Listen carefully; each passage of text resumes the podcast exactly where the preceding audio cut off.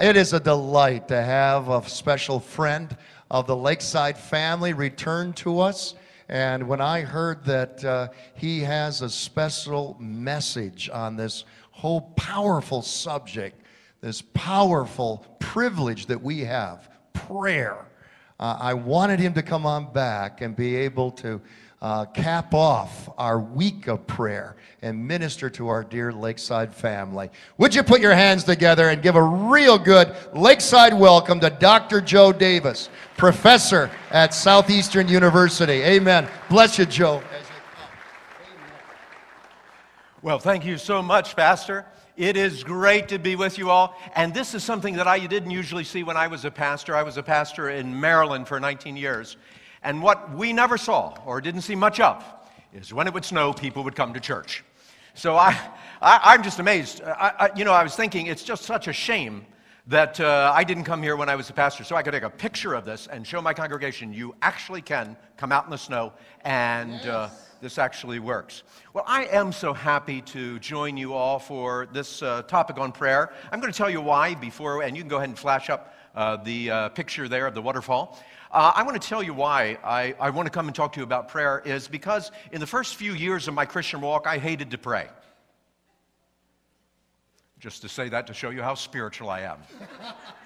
Well, the truth of the matter is, I hated praying, and I'm a little bit, you may be able to tell this, I'm a little ADHD. Uh, I just can't sit still for real long. I, whoops, see what I say? I was ADHD.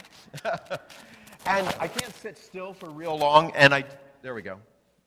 And uh, I like activity. I like to do things. As a matter of fact, I just recently became uh, the director of a boys' home uh, because I was bored. Uh, I only have one job, so I thought, you know, why not do two? And uh, also, by the way, I like to lead trips to Israel and go around the world and preach the gospel. So in my spare time, what do I do? I pray. Now, why? Well, I'm going to tell you something Martin Luther said. He said, In order for me to do the work that God has entrusted with me, I need to pray. How many days, how many hours a day did Luther pray? Three hours per day. But of course, I'm too busy.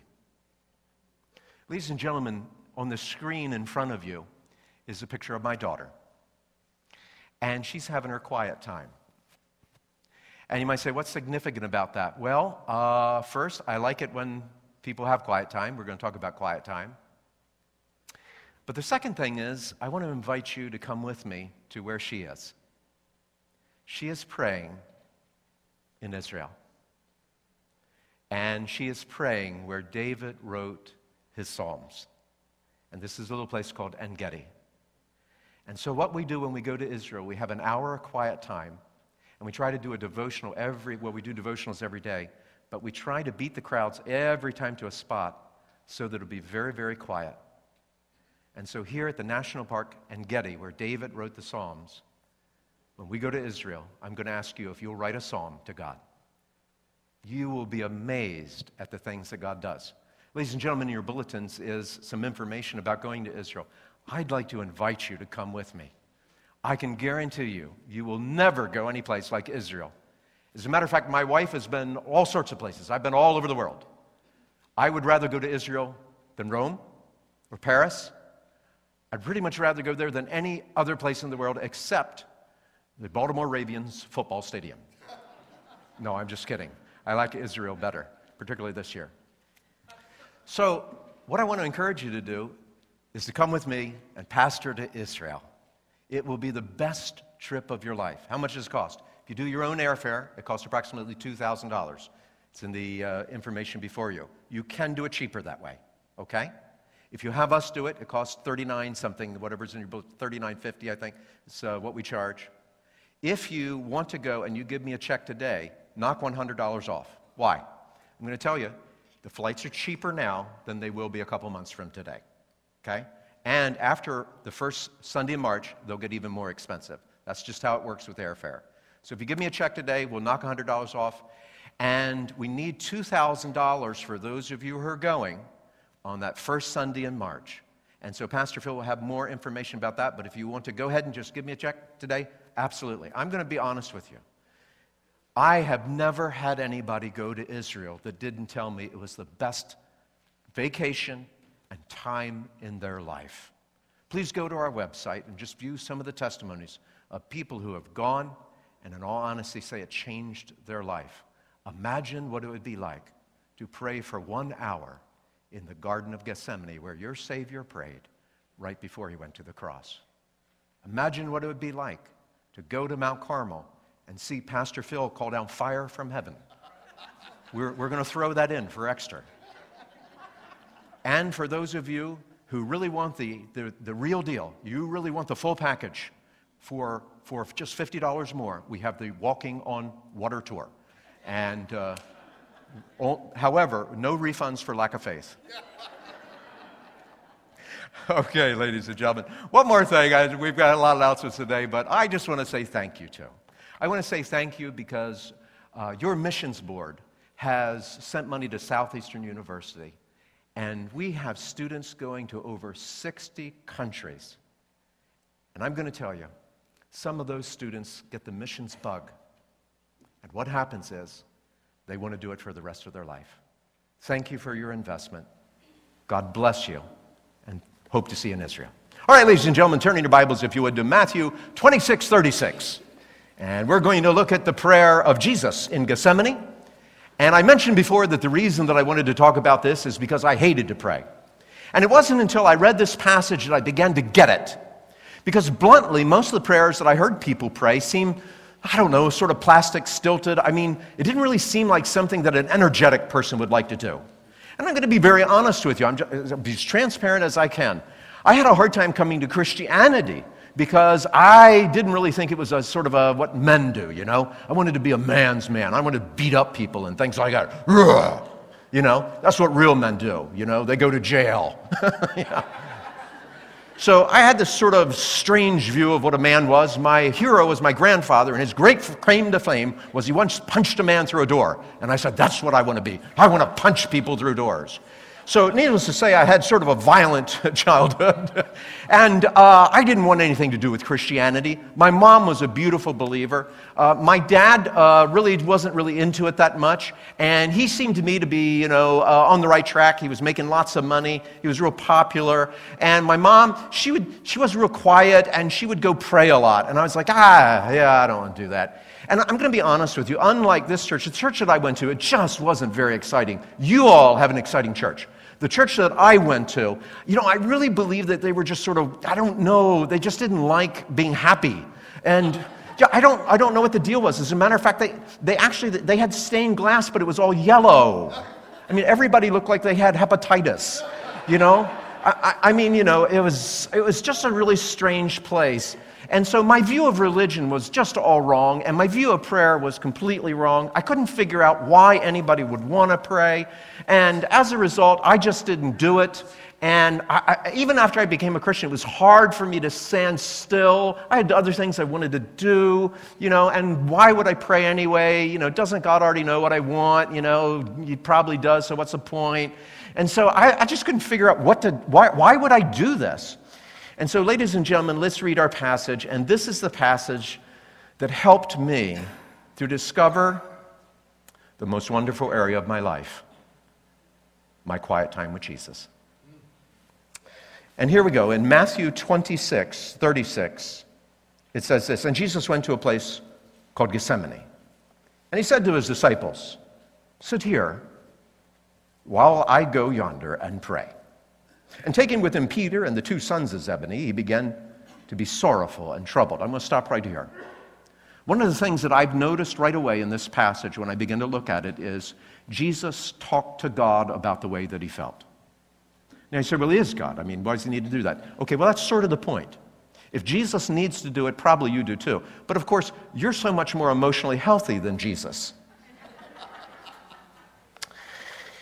And uh, so let's go. And let's see. And going a little further, he fell on his face and he prayed. Second thing I want to point out Jesus isn't a plastic prayer. You know, and in all honesty, I'm not sure I really believe that people who are plastic prayers are really praying. Here's the difference between vain babble and a real prayer. Vain babble is when your mouth is engaged, but your head and mind are not. Now, I'm going to draw this attention to you because one of the things interesting in this passage is Jesus will pay, pray repetitively. Now, as a good Pentecostal, we were never taught that. We never pr- taught you pray more than once about anything because you prayed in faith and God heard it. The problem is, we don't really see it with Jesus, which means one of two things. Either Jesus doesn't have faith or we're wrong. I'm going with Jesus is right. So I'm going to learn from Jesus. Now, what the Pentecostals were right about that taught me were this a prayer where your heart and mind aren't engaged is not a real prayer. True. For example, how many times have you done the Our Father, and in all honesty, it was just words? I mean, the truth of the matter, lots of times. Let me give you an example. One time I was praying, and this was when I was uh, about 19 years old. I was on my own. By the way, I had my own apartment. The Lord had blessed me. And so what was occurring is I knelt my I knelt down, not literally, but my head, and it was right before dinner. How many of you do like little rote prayers before you do dinner? Yeah, you don't want to raise your hand, do you? I don't believe any of you. Yeah, I see what's going on here. Okay, you're going to try to be holy on me. Okay, I got you. Okay, well, I used to do like this little prayer, and, and the truth of the matter is the quicker the better. I mean, the food's cold. Okay? And, you know, now people hate for me to pray. Like, when, you know, like, would you pray? And after about three minutes, they said, all right, that's enough. Okay? Well, you know, I did this little rote prayer and I said, Jesus, thank you for the food. In Jesus' name, amen. Okay? Now, I just want to point out, I think that's offensive to God. Why? Words without meaning are offensive to whoever, whoever they're spoken to. Let me give you an example.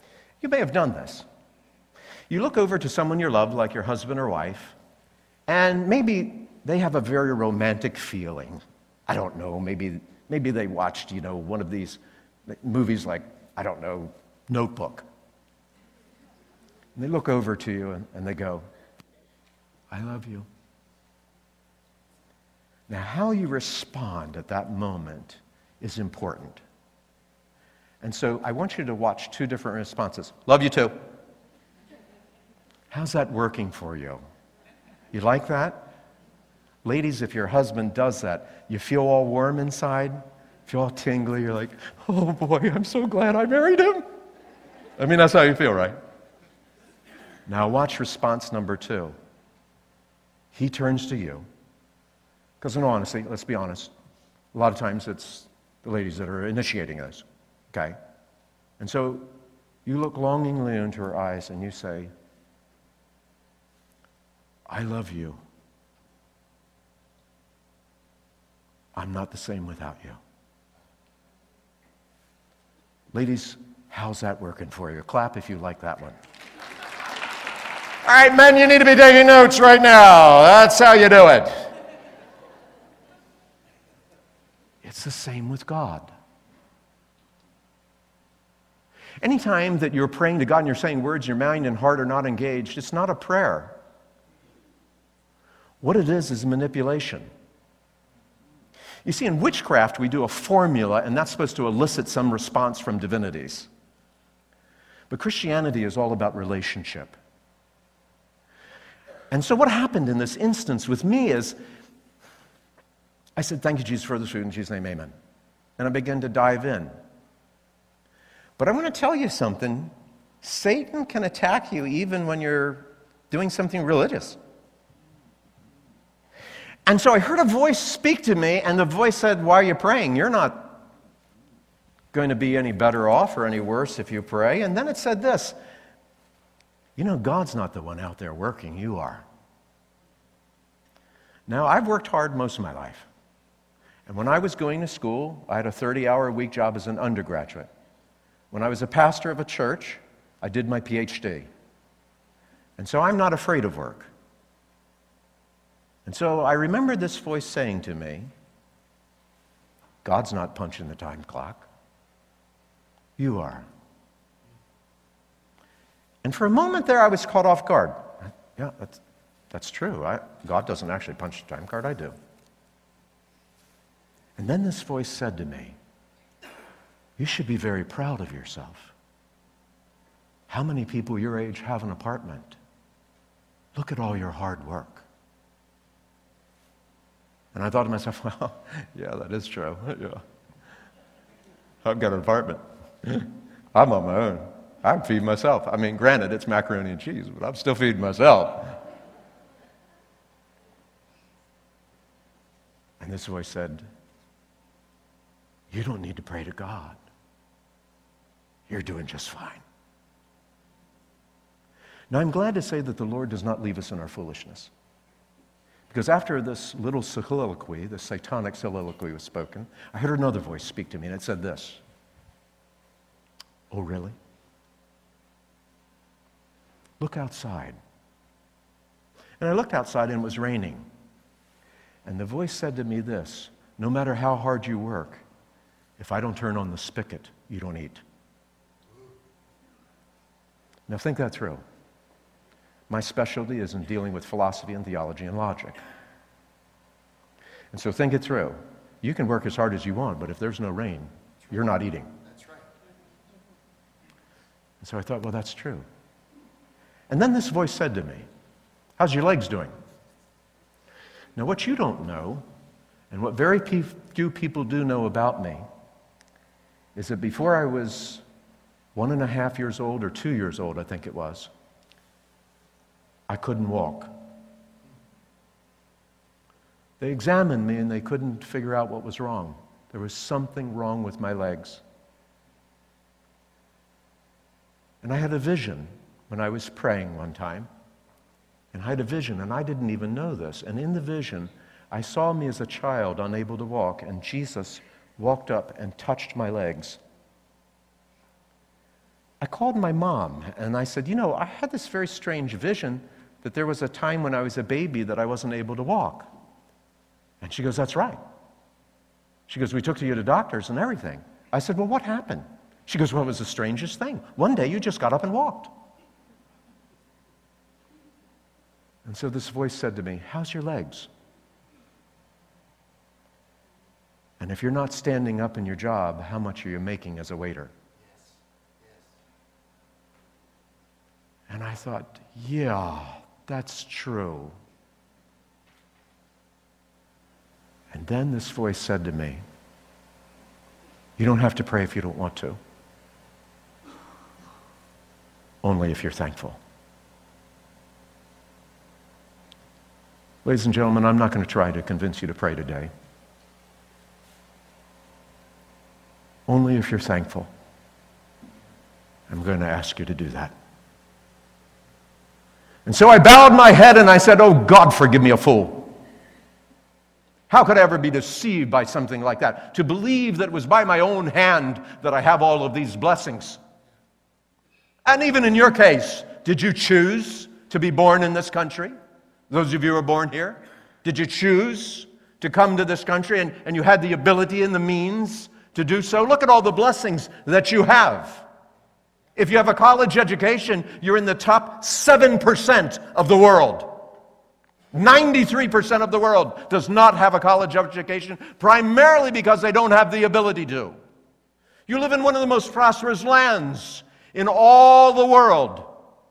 And one of the things that we often forget in the midst of our blessings is who is behind all of this. And so I just want to say if you're not thankful, don't pray one bit. But if you are thankful, I want to open up to you the secrets of prayer and what Jesus showed us in his prayer time. And what is it that Jesus showed us? First, he showed us the how, the why, and the will. And so I believe that people don't pray for two reasons. One, they don't understand what it's all about, and two, because they don't believe it'll benefit them. And so let's start first with why you should pray, and let's go to our first slide. I'm going to tell you that you should pray, first of all, because Christ prayed. You may think you're really busy. You've got the weight of the world on your shoulders. Of course, Christ didn't have anything like the weight of the world on his shoulders. His life was relatively easy. You've got people that are bothering you, he's got people that are crucifying you. You've got people that have done you wrong. Well, he's never experienced anything like that. And so I want to tell you not only does he tell his disciples to pray, he says you ought to pray often and to faint not. And in Luke 18:1, he tells a parable of a widow that continues to persist. And he starts it with this men ought always to pray and to not give up. The parable is about someone who doesn't give up in prayer. And the truth of the matter is, many of us have given up in prayer. Let me give you an example. I have a game that I played with all of my children, and some of you know the game. You might have played it. How many of you in this room have played that cerebral game, Candyland? Raise your hand if you've ever played Candyland. Well, I want to tell you a little secret about playing games. I find it highly, highly informative. When I used to write behavioral plans in the psychiatric hospital for children, I used to notice that many of them had trouble playing games. Some of them did not want to play by the rules. Some of them got frustrated. Some of them couldn't concentrate long enough to play the game. So, what occurred was I noticed lots of things about the way that people played games. So, we did this in Marholm. And so, one of the things we did is we played Candyland with all of our children. Our last child was the baby of the family. She enjoyed being the baby of the family. How many of you are the baby of the family? Raise your hand. Yeah, you know what it's like, don't you? You're like, yeah. My daughter wanted to be the baby of the family so much that we told her one time we were thinking about more children, and she said, I'm the baby. That's the way God made it. And so she just loved being the baby of the family. Except, I don't know if it was like this with you all, but the babies of the family sometimes are used to getting their own way. Is this true? You, some are like, no, yes, yes. All right, how many of you are older children and you believe that the babies of the family got away with more than you did? Raise your hand. Yeah, okay, that's what I'm talking about. Yeah. How many of you are the babies of the family and you're sure you got away with more than. yeah, there you go. Okay, that's what I thought. Well, she was used to getting her own way. And it was funny because we'd never played Candyland with her before. And so what occurred is we were playing this game. Well, was all going her way, which is exactly the way she wanted it. Shouldn't all of life be like this? And so she was playing, and every time she rolled, she moved forward. Well, I don't know if you're how much you remember about Candyland, but you can like land on a spot and it'll send you back somewhere. Except every time she rolled, she would go forward. When we would roll, most of the time we're being sent back. So how did she approach our being, our misery, our being set back, she would laugh. She would laugh. Not only would she laugh, she would cackle. like just cackle. And she'd throw her head back, you know, as if she was the queen of the universe.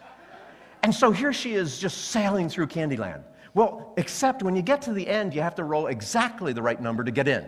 You remember this? Some of you are still traumatized. Anyway, you, th- th- this is what you have to do. You have to roll the exact number. Well, she took two or three times. She couldn't actually get in. And then she rolled the wrong number. And there's this little square that says, Go back to see Mr. Gingerbread. As soon as she saw this and she counted one, two, she stopped. And at that, all her brothers and sisters began to laugh. How's that feel, Rachel? How's that feel?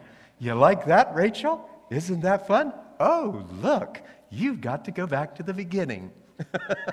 they were loving it. She wasn't very happy with this turn of events. And so, what she did to show her displeasure, she grabbed the board from underneath, picked it up, and threw it across the room. And then she walked out and she said, I hate this stupid game. I'm not playing anymore.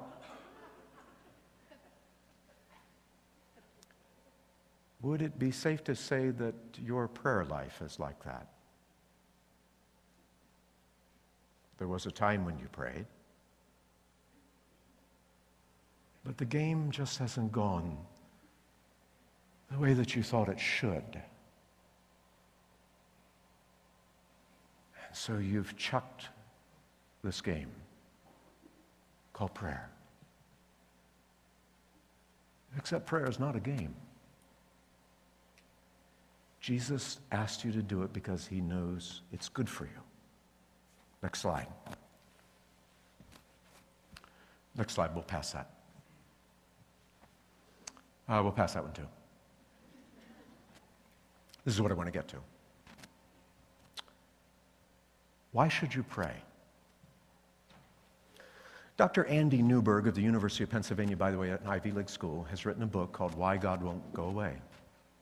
One of the things that he says in this book is that there are documented changes in blood flow in particular regions of the brain during prayer and meditation. I decided that not using prayer on behalf of my patients was the equivalent of, of withholding a needed medication or surgical procedure, Dr. Larry Dossey said after reading and examining the data. Next slide. You knew I couldn't go too long without doing apologetics. Dr. Dale Matthews of Georgetown University, again, a very prestigious university, says if prayer were available in pill form, no pharmacy could stock enough of it. I like to call this a gospel. By the way, we've done studies on a number of antidepressants. And I'm not telling you don't take your antidepressant, but I am going to tell you what the study says because academia is where I'm from. We can't find any higher rates for lack of depression than a placebo in some of our most famous pills for depression. It doesn't mean specifically that the pill doesn't work, but it may mean that your brain, when put in the right place, also has the ability to heal. Do you understand what I'm saying? Yes. I'm not saying the pill doesn't work. But what I am saying is that when your brain is placed in the right direction, it might have some healing properties too. Next.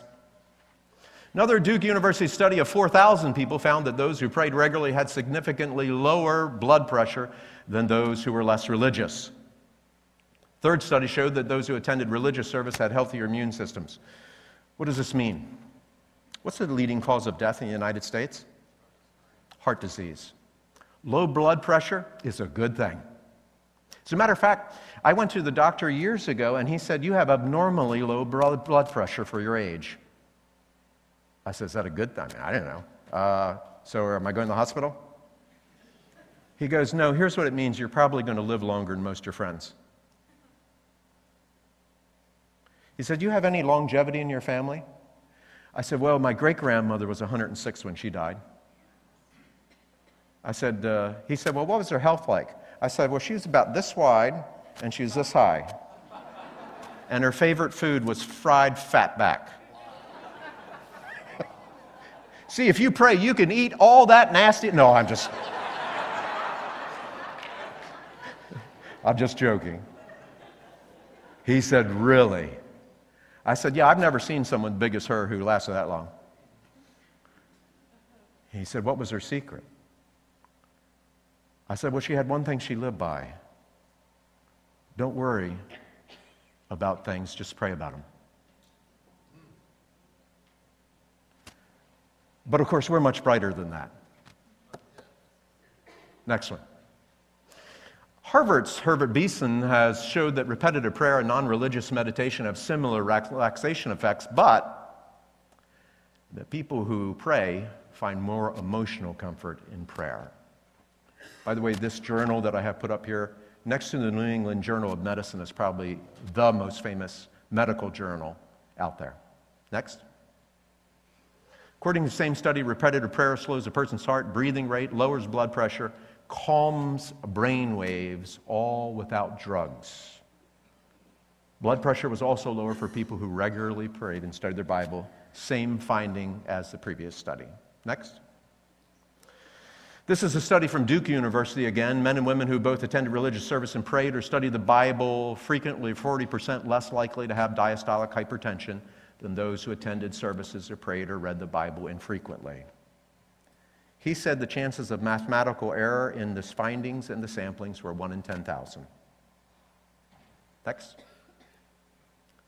The scriptures tell us that we're called to pray. Now, why?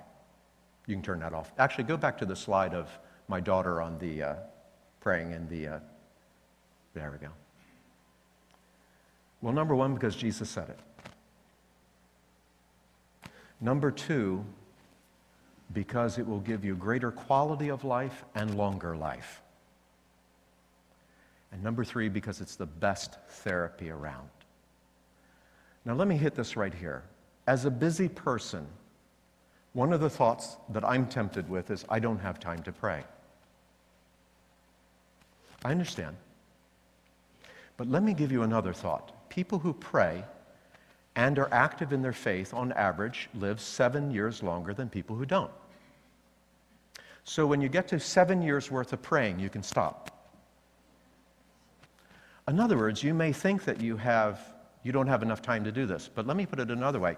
If your life is shorter because of the way you live it, who's really the wise one as it comes to time? See, maybe you're so smart you're going to die sooner than you have to. Maybe if you prayed, your quality and your quantity of life would be changed. Now you say, well, that's not true for everybody. I understand that. I know 18 year olds have died. I know five year olds have died. I know babies that have died. But what I'm saying is, generally, prayer gives you more life and better life. Other than that, I can't think of a reason to pray. Now, how do we pray? Now, this is the hard part. And I mentioned to you before that it was hard for me to pray because I'm a fairly active person. Now that I've discovered prayer, it's one of my favorite things to do in all the world. Why? Because it's the one time that, frankly, I can shut my brain down and I can shut my gears down and I can commune with my Creator. Why do I like to pray? God knows me better than anybody else. And I can talk to Him. And this is one of the reasons that I call it prayer therapy, is because I can be honest with God and there's no one else who's going to hear me. And I can, and I can speak to Him as a loving father wants to hear from his child. And I do want to hear from Him, and I believe He wants me to speak to Him. Now let's take a look at our scripture so that I can show to you how Jesus prayed and why it works. Look at this verse where he says, My soul is very sorrowful. Verse 37, excuse me, 38, even to the point of death. Now, here's the very first thing that you're going to do in your prayer time. And I'm going to encourage you to, to use two types of prayer one is a prayer for others, and one is a prayer for yourself. You should do both. A third one is just simply to pray, What do you want, O Lord? But today I want to deal specifically with the personal benefits of prayer. Jesus says, my soul is sorrowful to the point of death. Now, why am I looking at the personal? Because if I can get you to pray and get you to see the benefits of prayer, I'm pretty sure you'll throw in the other ones. But if you're not praying at all, I doubt very much you'll pray for other people or you'll hear from God either. Think of it this way most people pray in times of crisis. So if you were God, what would you do to get people to pray?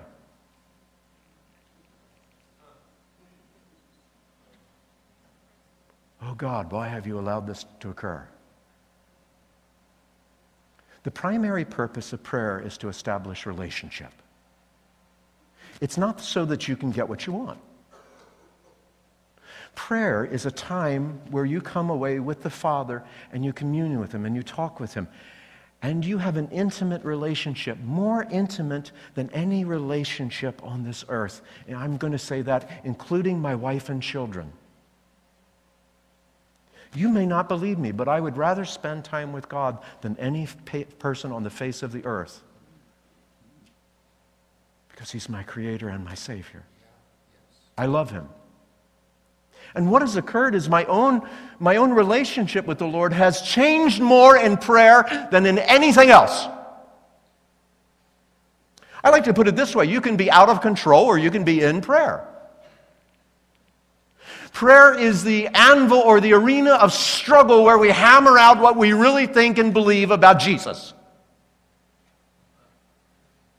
And this is what's occurring in Gethsemane. And this is what I began to see in the work and the life of Jesus. What began to occur is that Jesus is hammering out what God wants him to do. He doesn't want to do it. He says, Let this cup pass from my hands. And he's also struggling with some very, very powerful emotions. I don't think it's because Jesus was weak in his personality or anything like this. I think it's because he understood that he's going to become sin, that the world's sin is going to be placed upon him, and there's going to be an explosion in the very core of his being. He cries out, My God, my God, why? Lord, isn't there another way that we can do this? And look what happens. He throws himself on the ground, crying out, My God, please. If you do not have any emotion in your prayer, then you're being dishonest with God. It should go to the very depths of who you are, to the very core of your being. And if your prayer life does not expose the core of who you are, you have a plastic prayer life. And so Jesus prays, Let this cup pass from me. His soul is sorrowful, it says, even to the point of death. Now, notice the contrast here in this teaching about prayer is not only about Jesus praying, it's also about those who don't pray. Because the disciples are called to pray also. In fact, Jesus says, You should pray so that you're not led into temptation. So, one of the things that we do in prayer is we do preemptive strike. I'm never at a loss of things to pray for because, in all honesty, I have a list of things that I need to change about me. And that list doesn't end until you become perfect. So the only reason not to pray is you have already achieved perfection. And so when I go into my prayer time, I say to him, You know, Lord, that person really irritated me, and I'm supposed to pray for my enemies, but if you don't mind, would you just destroy them? But what begins to occur in my prayer time is I begin to understand, oh, that's not really the mind of God. He doesn't really want to destroy all of these people. What he wants is to save them. And so I have to come face to face with who I am before God. John Calvin puts it this way God is like a mirror. The closer that I come to him, the more I see myself. But often we choose not to look. And I'm convinced it's because many of us don't understand how powerful and how wonderful it can be to move to the arena of struggle where you hammer out what you really believe. How? Three R's. First, through recognition. Recognition who God is and recognition who you are and meeting at that place. And sometimes that recognition is not a good one. Sometimes that recognition is that I don't really want to do what you want me to do. But notice what happens to Christ. He says, I don't want to go to the cross. But by the time he's done, he's going. Now look at the disciples over here. They're falling asleep. Christ says, Couldn't you pray with me for one hour? And he says to him, You ought to watch and pray. Now notice this watch is a military term. What do you watch for? You watch for the enemy. And so, what are you doing in your prayer time? You're watching so that the enemy doesn't have a place to plug his, his, little, his little stuff into. Satan cannot work unless he plugs into your heart, at least so far as you're concerned. Doesn't mean he won't attack you, but he won't be successful. He must have something to plug into. And so, what I'm doing in my prayer time is I'm looking over my heart, all the things that need to be changed, and I'm asking God if He will change them. What begins to occur is we begin to talk about those areas where I am resistant to the Lord. How do you grow? It's really very simple. You say yes to Jesus more than you say no. The people who say yes more often grow more quickly. And so, what begins to occur is Jesus enters into a struggle, and then we see something very interesting. He does repetition. How long do you do repetition? How long do you pray the same thing? The answer is repetition, and here's the phrase I want you to remember till resolution. How long does Jesus pray? Here's the quick answer as long as he needs to. There are things that you need to be praying about that you've given up on. Now, what does repetition do? First, it tells me exactly how much it means to you. Have you ever noticed that sometimes things mean, seem to mean a whole lot to you, and then when you get in it, it dies off very quickly? There's things I prayed about for years that I want to see changed. I want to see greater moves of the Holy Spirit. I want to see people set free. And so I continue to pray. And there's things that are resolved very quickly. And the more that I pray, the more that I can go into my heart and I can begin to see the things that need to be changed. And as a result, I have the opportunity to change them. And so I'm going to continue to pray about the same thing until it's changed. How do things get changed? I continue praying until they're done, until they're finished. Now, notice Jesus in this. What has, what's the resolution? The resolution in Jesus is not external. Is what he prayed about going to change, i.e., the cross? Nope. Where's the change? Internally. Sometimes, not all the time, sometimes God's wanting the internal change before he gives you the external. And there's other times where the external's not going to change and you've got to be changed to be okay with it. And prayer is how you navigate those distances. And we see in Christ him navigating this distance repetitiously, continuing to pray until such time as he has resolution. How long should I pray about something? The answer is very simple until it's resolved. You don't stop until it's resolved. That's how we pray. What is the benefit of praying like this? I leave no area of my heart untouched. Anytime that I see something that is not square with what Jesus says, something's wrong in my heart. And I mean anytime. So you might say, you have to pray a lot on the freeway. Yes, I do. I do indeed.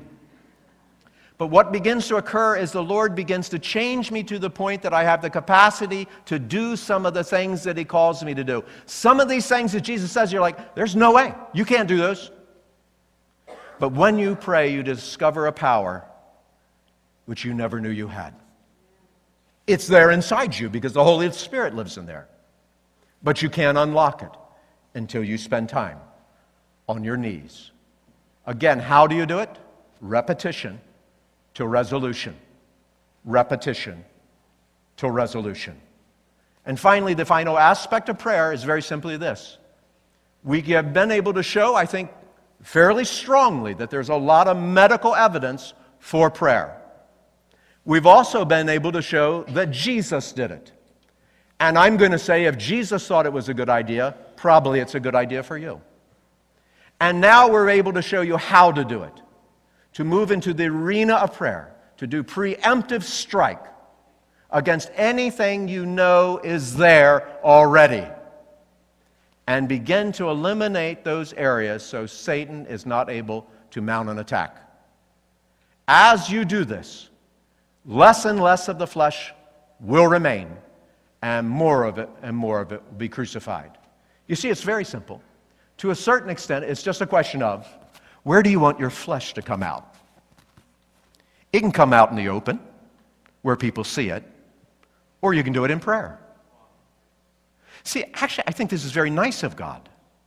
He has an arena where you can let your flesh out, of course, for the purpose of being crucified, or it can come out when you least expect it.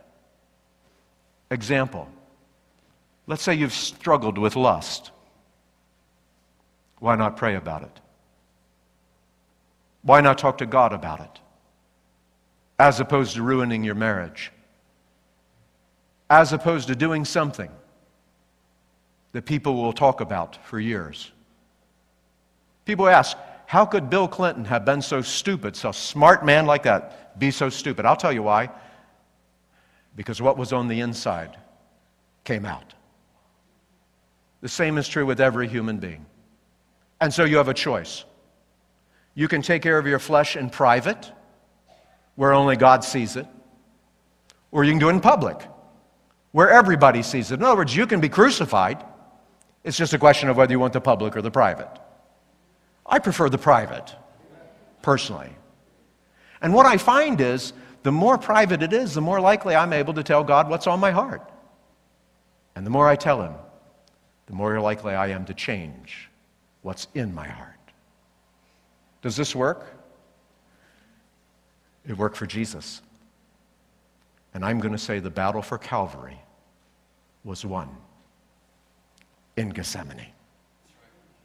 Now, notice the conclusion. Jesus says, Okay, you want to sleep? All right, very well. Let's go. My betrayer is close at hand. It's time. You had your opportunity to take care of things. But now we're just going to have to go through it. What happens to the disciples who don't pray? How do they do so far as faithfulness? They fail. What did Jesus tell them about their prayer time? You should pray. Watch Be on your watch. Look inside your heart for things that might trip you up.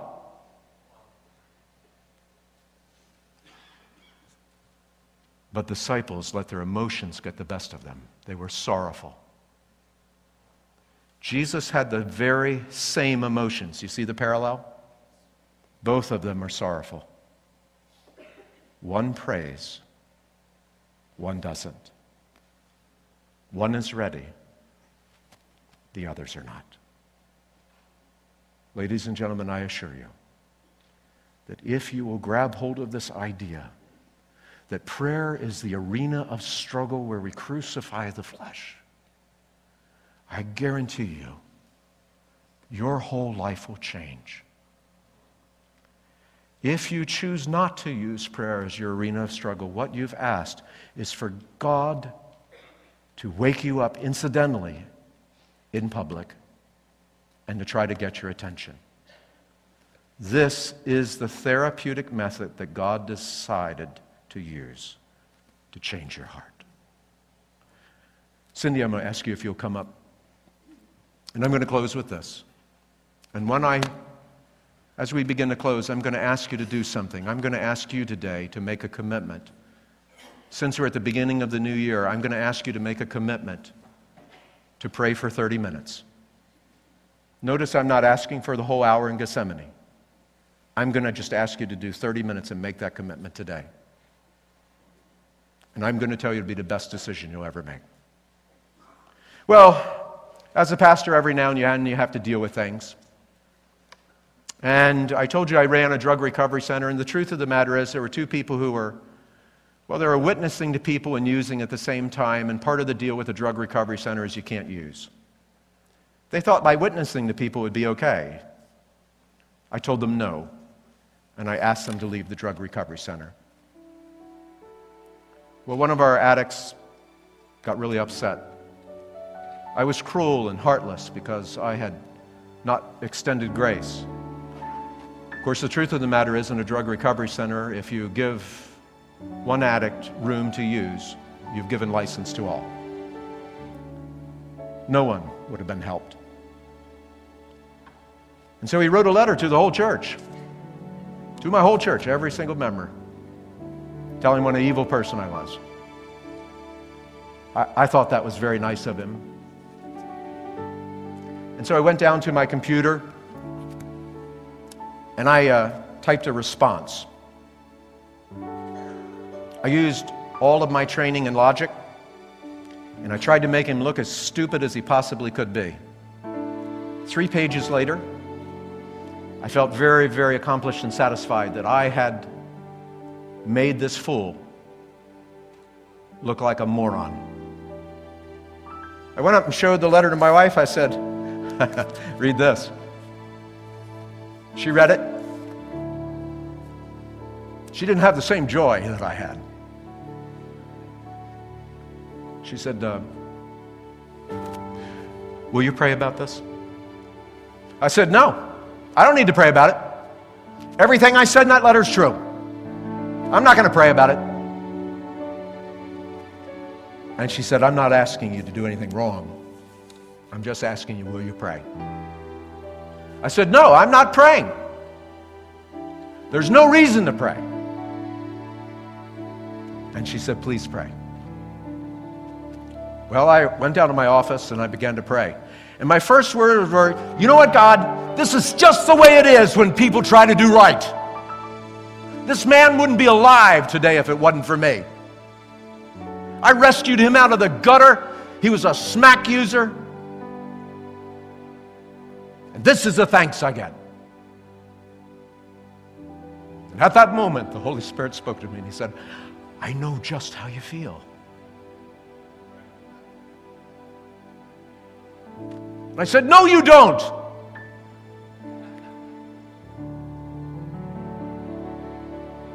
He says, Yeah, I know what it's like to be betrayed. I know what it's like when people spit on you. I know what it's like when they crucify you. And I said, I've had it. I'm not going to be a pastor anymore. And then the Lord said to me, I don't blame you. You only have to be as patient with this person as I was with you before you came to know me. I said, That's not fair. And the Lord said, You're right, it isn't. But are you talking grace? Or do you want justice? And for three months, I prayed about this thing because I was so hurt and so angry. Finally, the Lord began to talk to me about the deeper issues of my heart. What is this Christian life all about anyway? Is it just blessings? Is that all it is? Or if you have to suffer a little bit for Jesus, is that where you get off the boat? Do you really care about me, God? We had that little talk, and I came away with the belief, yeah, you do care. And then he said, Pray for your enemies. Pray for those who persecute you. It took me a couple months to do that. But finally, I reached the point where I was able to pray for this, this man who had betrayed me. A year after he'd sent the letter, he showed up in church again. But something wonderful had happened. The Lord had changed me. Not him, but me.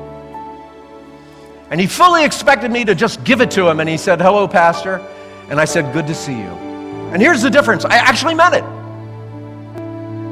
I wasn't sure what he was up to, but I didn't care because Jesus has my back. And he said, Can we talk? I said, Sure. And he said the magic words, Tell me your side.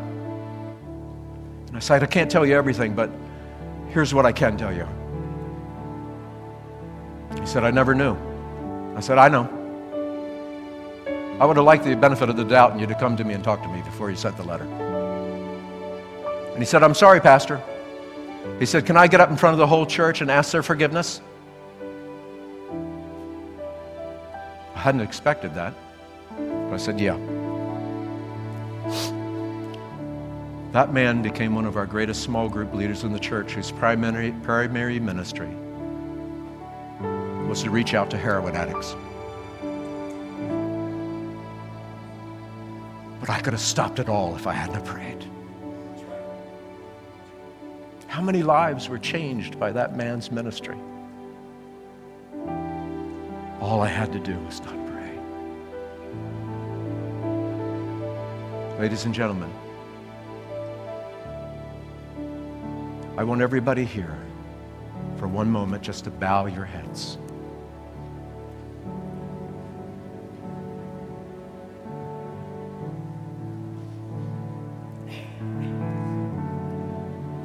This is the beginning of a new year.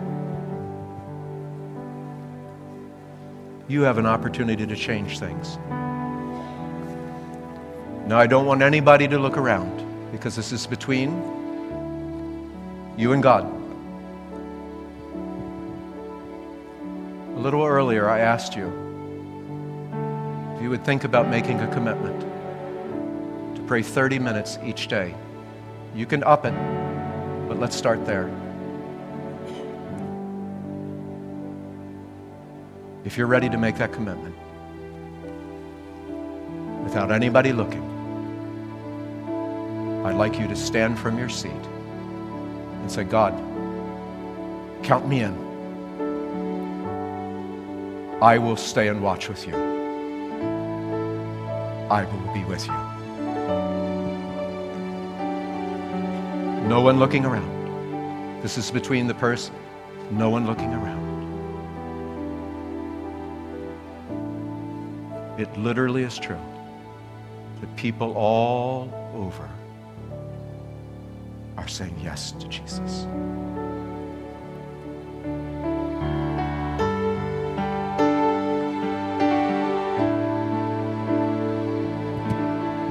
Praise the Lord. You may be seated.